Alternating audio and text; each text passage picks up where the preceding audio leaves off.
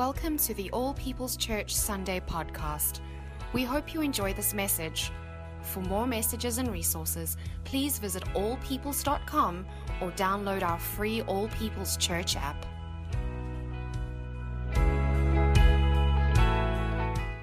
All right, good morning. How are you? I just want to personally thank the veterans. My dad was a veteran, my grandfathers were are vets, and uh, so I'm deeply thankful for your sacrifice and service. And I realized I need to start this morning by answering the question that everyone's asking me How did you get that gash in the middle of your head and seven stitches? So I, I realized I needed to answer that question when I stepped up to the counter to, uh, of the airline yesterday, and they looked at me and said, uh, What happened? Get in a bar fight? And I said, No, I'm a pastor. Uh, I guess that doesn't mean anything anymore, but. so um, I was in, in Texas uh, preaching at a lot of different uh, venues this past week, and then uh, I was taken out hunting, uh, which you guys know I'm an outdoorsman, and um, I hadn't shot a rifle in 10 years. And uh, so a little embarrassing, uh, got a little too close to the scope, and bam, hit me hit me right in the eyes and uh, just start, I turned around. I looked at my dad. I was like, "Do I have a little mark on my face?" As blood's pouring down. And uh, anyway, so I FaceTime Dr. Evelyn Lowe. Uh, you guys know who John is. He's on our board. Dr. Uh, John Lowe, who's on our board of advisors. His wife's an ER doctor. So I'm FaceTiming her, and she's like, "Robert, you have to go into an ER, and you actually have to find one that has a specialist doctor because that is going to leave a horrible scar." on your face. And so, you know, I drive into town, I walk up to the counter, and they're like, What happened to you? And I said, Oh, like I was hunting, the scope hit me in the face. And the woman looks at me, she's like, See, bad karma. Shouldn't be hunting Bambi. And I'm like, and like, you know, you guys know me. I, am wanting to like turn it into a witnessing. I'm like wanting to say, yes, I don't believe in karma. I believe in a good, loving God. But I'm like, this isn't going to be a good testimony of, you know, of a loving God. So I'm like, okay. And they take me back into the ER. And and and, and Evelyn Lowe, the, the ER doctor, has told me like, you have to get this kind of doctor. Don't let them glue you. You have to get this kind of sutures. And the, the funny thing is, when when she told me I had to go to ER, I'm like, that is going to cost me a fortune in a different state. So I call my insurance agent. I call Nathan and he's like, Robert, what happened? I said, Bro, I got, I'm hunting. I got hit with a scope. He's like, No, that's so cool. He, go, he goes, Most guys like slip on a banana peel in their kitchen and hit their head on the counter. You are so manly. And uh, he's like, Man, I, I'm going to have to break HIPAA laws and like tell all the other agents about this. I'm going to end up in jail telling your story, man. That's so cool. I'm like, Okay, I got to go. And uh, so I'm, I'm in the ER and like, person after person's coming in, and this is funny because is Texas, so they're all going, "What happened?" I tell them, they're like, "But did you get the deer? But did you get the? But did you get the?" The doctor comes in, "But did you get the deer?"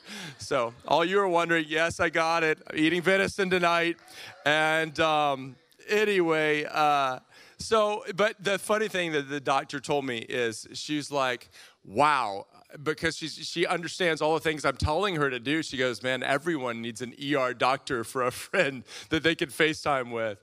And I had this great experience in the ER, and I'm, I'm, I'm walking out, and, you know, I, I'm thinking, man, in a time of trial or in a time of crisis, it's great to have wise counsel to lead you through a situation. And so that's what I want to talk about today. I think God lets things just happen to me so I can have illustrations. Uh, I want to talk about you are called to be a leader. And I want to talk about the need of leaders in the body of Christ. The need for leaders in the body of Christ. You see, several years ago, I, I, took a retreat and I was a personal retreat. I was in Santa Barbara and I was seeking the Lord for the vision for this church for the next three years. And I felt like God said, I don't want to speak to you about the next three years. I want to give you a vision for the next 50 years. For the next 50 years. And I'm looking, I'm on the side of a hill, I'm looking down this ravine where the stream is flowing, and I notice just scores of oak trees. All the hills are totally barren, but in this ravine are scores of oak trees. And I felt like the Spirit started speaking to my heart if you'll allow for the Spirit to move, I will raise up tons of leaders And those leaders will be oaks of righteousness. And you know from Scripture that oaks of righteousness are a, a, a symbol of leaders in the body of Christ. I, I, I grew up on a little ranch, and I was actually there this week. And let me show you one of the beautiful oaks on our property. Here's this oak, and what would happen is in the heat of the hot Texas sun or in the midst of a Texas thunderstorm, our cattle would go under and, and find refuge. And that's what I understood is that leaders are to have broad shoulders and wide arms to provide a place of protection and covering for people to come into and find solace. And that's what I believe that God is wanting to do in this church is that he's wanting for for people to come and drink from the river of God and to raise up leaders and to deploy them in every sector of society that God would raise up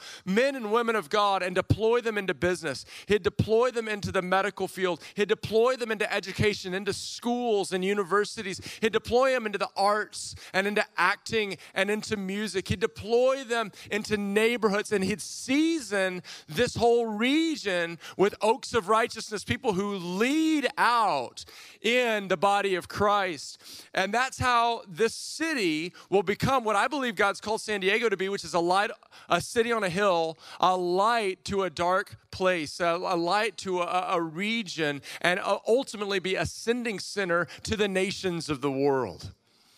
So God wants to raise up leaders and I was studying First Chronicles 11. He led me to this passage this week. Maybe you've never studied it before, but it's an incredible passage that unpacks what happens when godly leadership arises. And let me just give you the context. Chronicles is chronicling the life of David. And David was the greatest leader in Israel's history except for Jesus.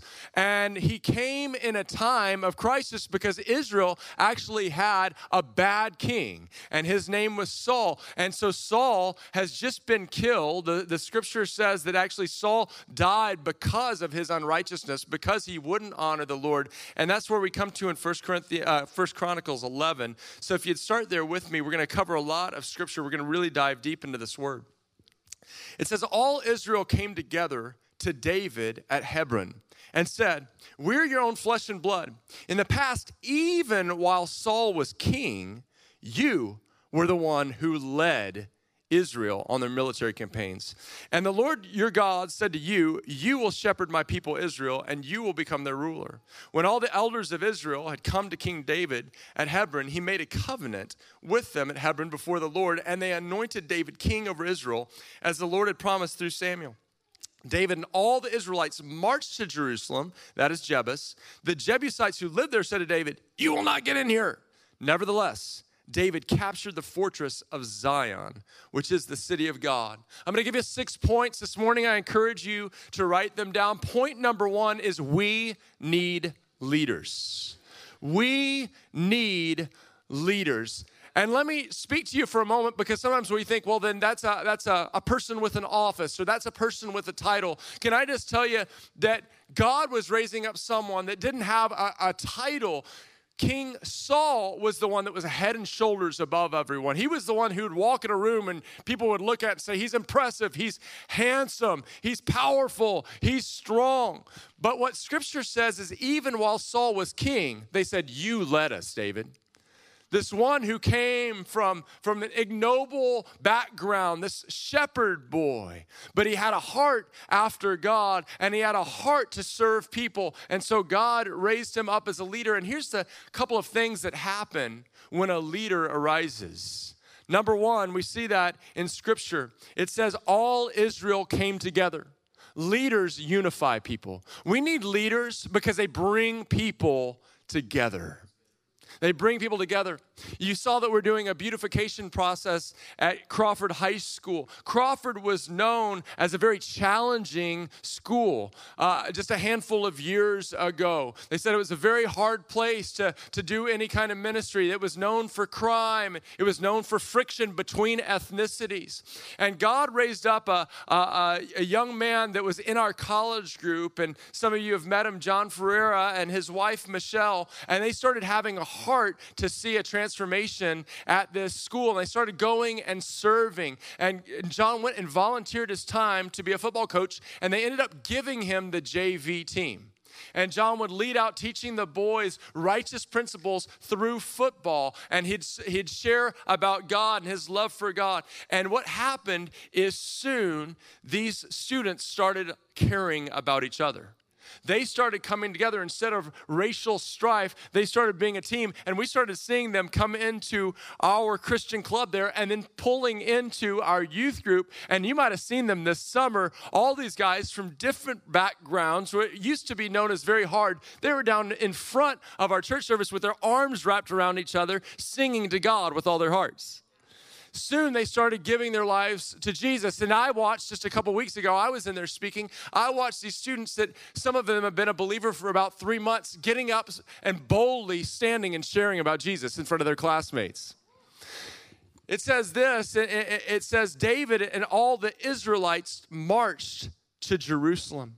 When good leaders arise, people not only come together, but the, the people of God can accomplish great things. And so, wouldn't you know that as John gets in there, starts bringing unity, starts teaching godly principles, that all of a sudden they start having their first winning season and start winning game after game. Go Colts, right? Go Crawford Colts.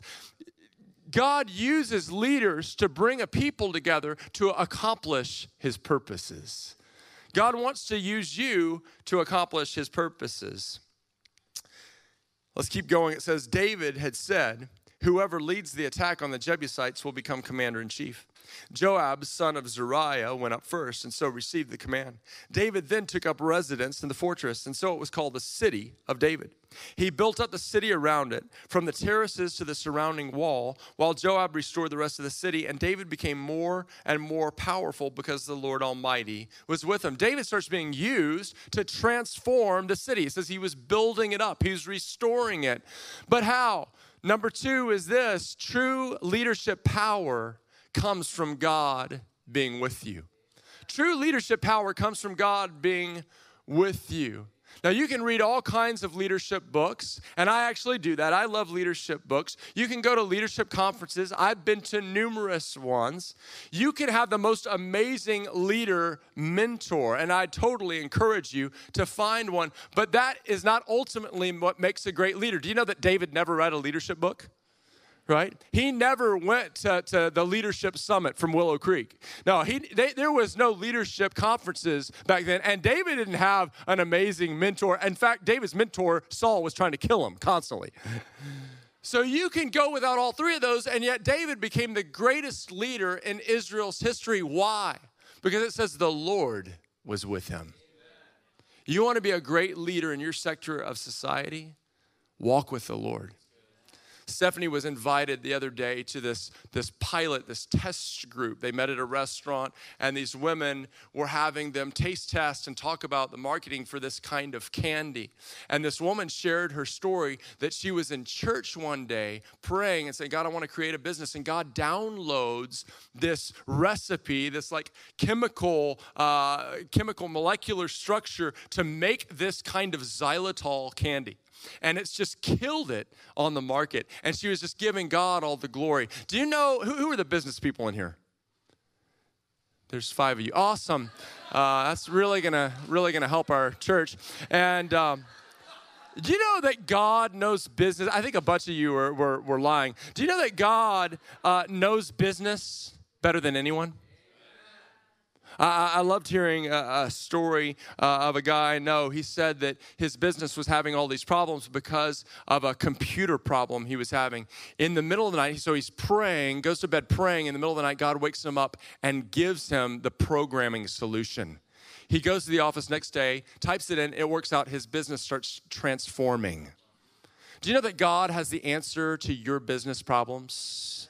That God understands business, that God understands medicine, God understands the arts, God understands school better than any student right? God has the answer. We draw near to Him. And as we walk with Him, He pours His favor out on us. I'm constantly hearing as we talk about walking with God, we talk about aligning ourselves with His path. I'll have people come up to me in this church all the time and say, out of the blue, my boss came to me and said, I just want to promote you. I trust you. There's just something different about you. And all of a sudden they're rising to the top. Do you know that walking with God will make you a powerful leader?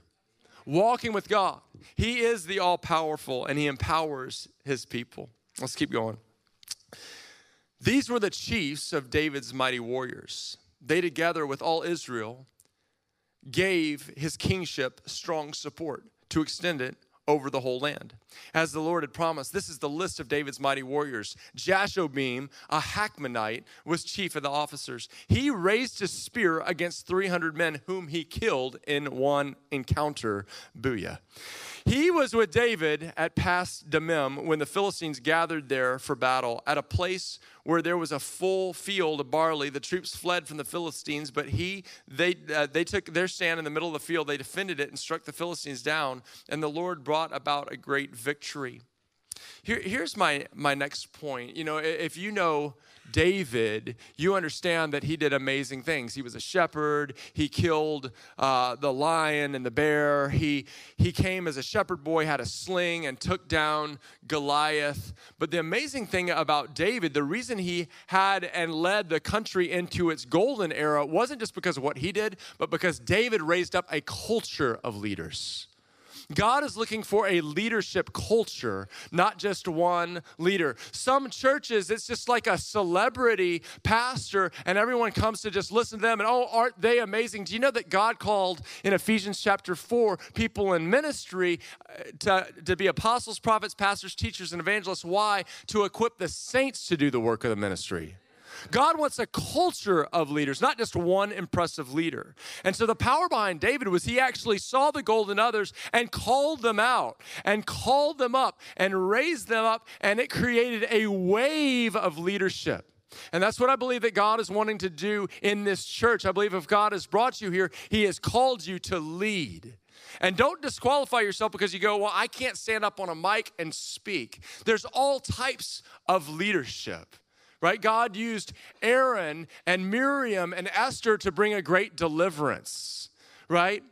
God used David and Solomon to bring a country into a time of prosperity. God used Paul and Peter to plant churches to transform society. God used John the Baptist to call a region back to God. God used Isaiah and Jeremiah to call the people to repentance. There's all types of leaders that God uses. And we know from the Jethro principle, there's not just leaders of thousands, but Jethro said, put people in leaders of tens, over 50s, over hundreds, over thousands. So just because you see someone, you go, I could never do what they do. No, but God might be calling you. We need a lot more leaders of tens than we do thousands. And every one of you will be a leader in your family. If you're a Christian, the Spirit of God, the Spirit of the ultimate leader lives in you. And so you will be a leader to your sphere of influence. God is calling you to be a leader in your sphere of influence. I was so impacted by my pastor, Jimmy Seibert, because he was always praying, God, raise up leaders around me and raise up my sons and daughters to outrun me. Raise up my spiritual sons and daughters. Raise up leaders here that will outrun me because it wasn't about him being the ultimate. He wanted, he understood the test of a great leader is actually raising up other leaders around you. So I'll, I'll never forget uh, when, when I was speaking at a conference there, and he says this and says, So, hey, I want to introduce Robert. He's outrun me. I don't believe that. I don't I haven't outrun him, but I thought what a heart to say in front of thousands of people that you don't feel like you have to be the best. You see, a great leader doesn't feel like they have to be the best. A great leader knows that the test of leadership is Am I raising up others around me? So if you're a life group leader, it's not just about you. Don't go in and think, I've just got to do everything. No, your greatest job is looking and watching for gifts in your group to call them up and let this person lead in hospitality and let this person lead in prayer and let this person lead in mercy and let this person lead in welcoming people in. Like that's our calling. That's our gifting. Pray that God raises up leaders around you. So here, here's the situation. Some of us are, are frustrated at our, our workplace. Man, it's just such a, a bad environment. Well, pray that God raises up godly leaders in your workplace.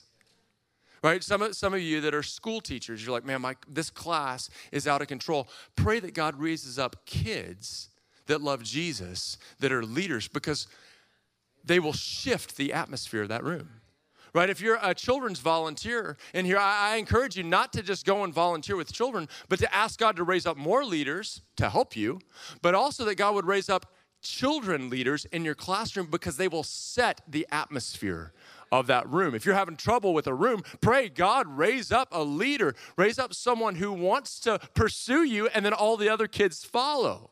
Pray that in your school. Pray that in your neighborhood. Man, people are just rough in my neighborhood. No, pray that God would raise up godly leaders. We don't want to just be a leader, we want to pray for other leaders to be raised up. That's how the city is going to be transformed. I'm about to start preaching. Now, watch this. It says this three of the 30 chiefs came to David to the rock at the cave of Adullam. Three of the 30 chiefs came to David to the rock, the cave of Adullam. Well, why am I pointing out this phrase, the cave of Adullam? Because sometimes we think, well, Robert, I, I, could I could raise up leaders if, if God just brought some great leaders around me. Like that's what happens, right? David was such a great leader that all these leaders just flocked to him. No, that, that's actually not the case. If you study the cave of Adullam, it was a place where David went to hide when Saul was trying to kill him. So you remember that? Saul is hunting David. And can I just tell you, side note, if you're in a crisis right now, that's often God's crucible for raising up leaders because in crisis is where your character's formed so God can trust you to raise you up. Whoo, that wasn't even in the notes, guys. That God's speaking to someone right now. So in the cave of Adullam, he's hiding in the cave of Adullam, and watch what happens in 1 Samuel 22, verse 1. David left Gath and escaped to the cave of Adullam. So he's escaped Saul, Saul there. When his brothers and father's household heard about it, they went to him there. All those who were in distress or in debt or discontented gathered around him, and he became their commander. About 400 men were with him. Did you see that?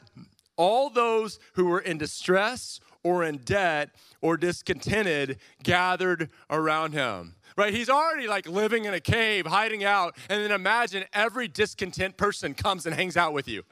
Every indebted person, he's like, hey, I'm hungry. Got any money? Nope, I'm in debt. How about you? Nope, I'm distressed. Nope, how about you? No, I'm discontent, right? Great. That's who David has around him. And sometimes we think, you know, man, I, I I could really do something for God if I didn't have all these bozos around me. You know, like I, you, you look and you go, man, this is the worst life group. Everyone's got problems. Like, Lord, why'd you give me these people? Because God wants to raise up the next group of David's mighty men. That's why He brought you those people. You know, because God works different than we do, right? We, we, we look, see this beautiful actress, and we just think, oh, if she gets saved, she would impact the world right? Don't we think that way? Or we see this amazing football player and we're like, man, if he just got saved, everyone would follow Jesus, right? Or, or this billionaire, man, if that billionaire just gave his life to Jesus, it would change the world. And, and at times, God uses celebrities. But you know, when, when he does, oftentimes people go, well, the reason why is because he had so much money. The reason why is because she's so beautiful. The reason why is that person has such a great voice. But you know God loves to use? He loves to use the broken. Uh, 1 uh, Corinthians 1 27 through 29, it says that God actually chose the weak things of the world to, sh- to, to shame the, the strong, and he chose the foolish things of the world to confound the wise, and he chose the lowly things and the despised things of the world. And then why? So that no one may boast before him.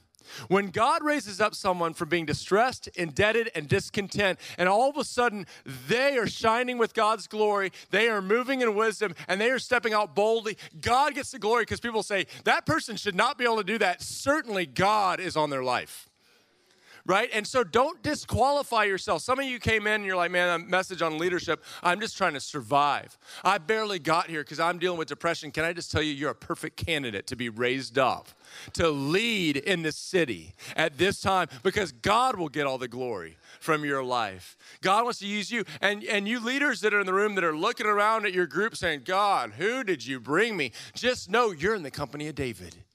You're, you're just being set up to raise up the next mighty men, the next mighty women of God. That is who God loves to use. While a band of Philistines was encamped in the valley of Rephaim, so leaders, you know, we're going to deal with issues. So a band of enemies encamped, and at that time, David was in the stronghold, and the Philistine garrison was at Bethlehem. David longed for water and said, Oh, that someone would get me a drink of water from the well near the gate of Bethlehem. So, so you, you get this, like they, they didn't have water fountains in this cave. And so David's been running and he's been fighting and he's thirsty and he's just kind of speaking off the top of his mind. He's like, oh, I'd love some water. He's, he's thinking about the old days when he used to go to his favorite coffee shop, right? And, and, and there was a refreshing latte that he'd get. And, and he's thinking back to those old days when he was tending the sheep and he'd go to the well and drink out a cold cup of water. He's like, oh, that water from Bethlehem, that was so refreshing. And watch what happens says, So the three broke through the Philistine lines and drew water from the well near the gate of Bethlehem and carried it back to David. Like David's men, his leaders loved him so much that they're like, hey, we'll do anything to bring you a glass of water. And so they break through the enemy. It, it's like there's an Al Qaeda cell hanging out at Starbucks and Joel's like, hey, Robert, you want a latte? No problem. And he takes on the Al Qaeda cell to bring me my soy latte decaf, right? I'm just saying. And, and, and he brings it out, right? So here's, here's, here's my next point. Point number five in a healthy culture of leadership, honor is given. We want to be a healthy culture of leadership. If, if we want more leaders to be raised up, if we want to change this city through leadership, we need to be people that give honor. We need to, we need to give honor. You know, th- this just got driven into my heart through a movie. Anybody uh, uh, have movies speak to them? Like you're just watching a, a, a movie and and you're just like, oh, overcome by God speaking to you. So, uh, who's seen the movie Narnia? Okay, a lot of you. Thank you. Okay, if you haven't seen it, you need to see it. You need to repent and see it. And um, because it's written, it's the you know C.S. Lewis wrote these books. They're they're really uh, powerful. But in the in the movie Narnia, Peter, who's just been a schoolboy uh, in England, now is about to lead the Narnians against the White Witch and her massive army. It's like ten times as big, and he's standing there leading the people. But next to him is his main general, who's twice as big. He's a ripped centaur, right? Half horse, half man, big sword, burly, awesome. And, and, and, Peter's like this little boy, you know, and he looks at him and he goes, Stay with me. And uh, the horseman looks at him and goes, To the death. And I'm like, Ooh. And, and, then they go, they charge into battle, and what happens is they start getting beat, so they retreat, and Peter's left all alone, and he gets knocked down, and he's about, and the whole army's left, and he's about to be overtaken. The White Witch is about to come and kill him, and Orpheus, the centaur, the half man, half horse, just comes down and risks his life all by himself to defend him, and just gets taken out. And I just cried in the movie theater. I, I mean, it was not pretty. And, and, I'm like, oh Lord, I want to be Orpheus. You know, I want to be a horseman. You know, and and I remember God just working this in my heart. Like, am I that kind of follower? You know, you hear all kinds of teachings and you read books on leadership, but how many books have you read on being a great follower? But do you know that we'll reap what we sow? And I remember going to my pastor, I remember going to Jimmy and just saying, Hey, I just saw this movie and I just want you to be your Orpheus. You know, and he's like, What? Oh, you want to be my Oreo? What? You know? No, no, like you're a horseman. He's like, What? Yeah, it took a while to explain it to him. But I want to be the kind of guy who builds up the heart of my leader. I want to show honor to my leader. I want to pray for my leader. I was, I was at Jimmy's church. Jimmy's on sabbatical right now. I was at his church and I was speaking all these different times. You know what I'd do? I'd stand up in the pulpit. He's gone. He's not going to hear this. But I would say, Don't you have an amazing leader?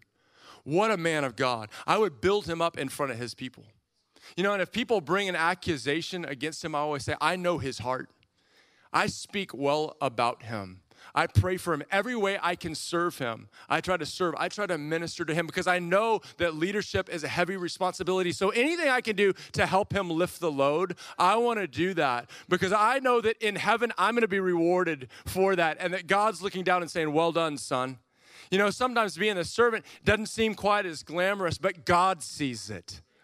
God sees it, and you reap what you sow. So, you parents, you want your kids to honor you. Well, do they see you honoring other leaders?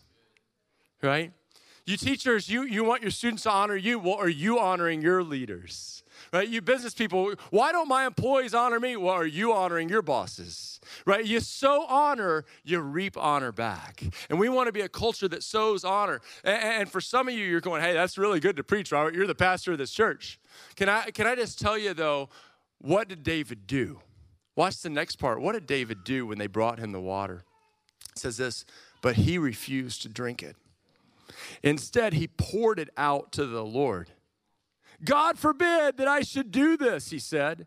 Should I drink the blood of these men who went and risked their lives because they risked their lives to bring it back? David would not drink it. You see, David cared more about his people than he cared about his own needs. And that's healthy leadership. David cared more about his people than he cared about his needs. And that's point number five is this somewhere. Oh, maybe that's not point number five, but here's a good point. There's a difference between a culture of honor and a culture of exaltation. A culture of honor is healthy. A culture of exaltation puts leaders in a, in a place where we worship them, and that's unhealthy. And David wouldn't let himself be worshiped. He said, No, no, no. A leader exists to serve, a leader exists to bless. And so Joel broke through the Taliban to go get me a latte, and I took my latte and said, No, Joel, and I poured it out on the ground, right? Uh, that, that's what David was doing. He was like, Oh my goodness, I'm so touched that you would do that. But he just poured it on the ground. Can't you imagine? The people were like, What? We just did all that to get you water and you poured it out? But I guarantee you their hearts were touched because they said, Wow, David cares more about our safety. He cares more about us being protected than having his thirst met. And that's what a good leader does. A good leader protects, a good leader serves, a good leader nurtures. A good leader won't use people for their own gain. And that's what we want to be. We want to be that kind of church that raises up those kind of, of leaders. And we want to be a culture of honor, not a culture of exaltation. We don't want to, a, a culture of ex, exaltation tells, tells us, wait, we, we think, well, that leader, they're just, they're unworldly. They're perfect. And we put them and put expectations on them that no person can live out. You know what? Leaders are just like us. They're just normal humans that God's given great gifts to, and therefore we honor them. But in a culture of honor, we give grace. In a culture of exaltation, we demand perfection right? We don't want to be that kind of church. We want to understand that our leaders, they're just like us. They have struggles, they have pains, but God has endowed them with a gift, and therefore we will honor them. But we're not going to put them up as some celebrity to worship. We're going to treat them as brothers and sisters with honor. Trying. Such were the exploits of the three mighty warriors. Abishai, the brother of Joab, was chief of the three. He raised a spear against 300 men whom he killed, and so he became as famous as the three. He was doubly honored. I hope we become a church where people are doubly honored, where we're just a culture of honor. I love that, doubly honored. Above the three and became their commander, even though he was not included among them. Benaiah, son of Jehoiada, a valiant fighter from Kabzeel, performed great exploits performed great exploits. He struck down Moab's two mightiest warriors. He also went down into, listen to this, he went down into a pit on a snowy day and killed a lion. That's a great phrase in the Bible. And he struck down an Egyptian who was five cubits tall, although the Egyptian had a spear like a big weaver's rod in his hand. Benaiah went against him with a little club, and he snatched the spear from the Egyptian's hand and killed him with his own spear right? In Jesus' name. That's, well, I didn't know that name back then, but here, here's my last point. Here's my last point. When there's great leadership, people rise up to perform great exploits. They will perform supernatural exploits. right? They had seen David and they said, well, this little shepherd boy can take out uh, Goliath. Well, then I can too, right? Someone's got to be the first giant slayer. But you go out, see, your act of boldness never just ends with you because people are watching you. People are watching you and they say, you know what, if he can do it, then I can do it too. And so it creates this culture uh, of courage and boldness. And all of a sudden, people start seeing that and they say, you know what? That was awesome. God showed up. Well, I want to go have my own boldness. And so this homeboy sees a lion down in the pit and he goes, I want to do something great for God. I'm going to go down in that pit on a snowy day and take on that lion. That's crazy. Yeah, but he got written down in the Bible forever. Lion slayer, right? See? God created hunting. See, and look at this other guy. You know, he he takes on a giant himself with a, and takes his spear and this, this is uh, amazing you, you know when you act boldly when you take leadership it, it it raises the whole culture around you. Parents, that's why it's so important. You seek after God, then your kids think this is just normal. You pray for the sick. The other day, we walked into a gas station and I asked the woman how she was doing. She's like, Oh, my neck and back are hurting so bad because I just got in a car accident. I said, We pray for the sick. And I said, Let my boys pray for you. And without even thinking, both my boys, Joshua 10, John Mark 8, lay their hands on her. And Joshua just goes, In Jesus' name, I pray healing right now. I didn't even have to tell him what to do. He's seen me do it so many times. All of a sudden, the woman goes, Whoa, it feels better. No lie. Like I'm not lying. And I'm like, No, I, I believe you, right? Why? Because the boys have seen their dad do it. And so they do it. Right? Step out, parents. Lead your kids. Share the gospel. Pray for the sick. You can do it. I know you're scared, but hey, at least you're not going into a pit with a lion on a snowy day, right? It's just your waiter. Just share with your waiter. They're not a lion, right? God uses leaders to inspire other people to do great exploits for him. And that's what we're believing for in this church. Let me read this last verse. And we come to the end of this section, and it says this Day after day, men came to help David until he had a great army like the army of God. You know, if you'll stand as a leader, if you'll ask God to transform you. And you'll just start stepping up. You know what? God's going to just start bringing people. He's going to bring more and more people, more and more men and women around you and into this community. And what happens? It becomes a mighty army. And it says, like the army of God. Know, what's the army of God? The army of God is his angels, his ministering spirits who come and war on his behalf, who come and bring supernatural power. And that's what God wants. He wants there to be an army raised up in San Diego, California, of people who step out and say, I might be indebted, I might be distressed, I might be discontented, but God. But God is with me, so I'm a powerful leader. And I'm gonna step into my business. I'm gonna step into my neighborhood. I'm gonna step onto that park with all these moms and their little kids, and I'm gonna tell them about Jesus. I'm gonna step in as a doctor or a nurse, and I'm gonna pray for my patients. I'm gonna boldly share Jesus in my school. And you know what? As we spread out into all sectors of society, we become an army that transforms this city. Let's rise up to be leaders, church. Why don't we stand up right now? Stand to your feet. Would you close your eyes? Father, I'm asking, I'm asking that you call up leaders today.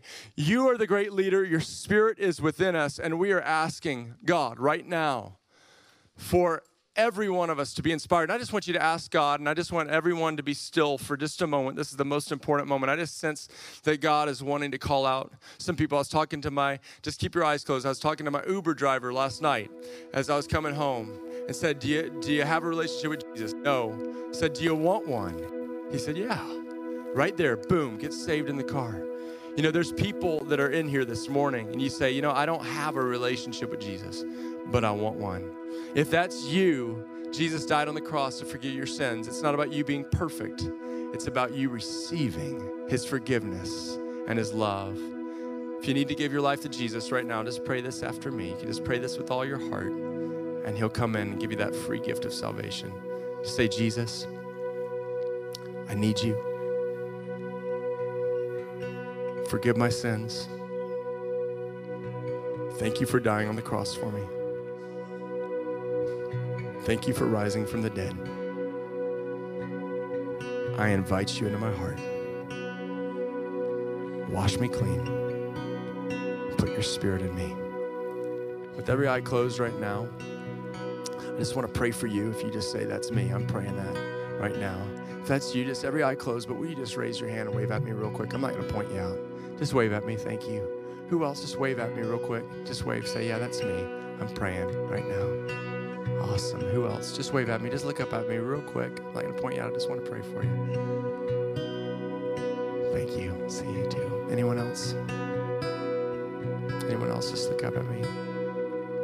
Father, I thank you for these that are giving their life to you today. Thank you that today's the day of their salvation. They'll never have to wonder if their sins are forgiven. They're your children, their names are written in your book of life. We celebrate that.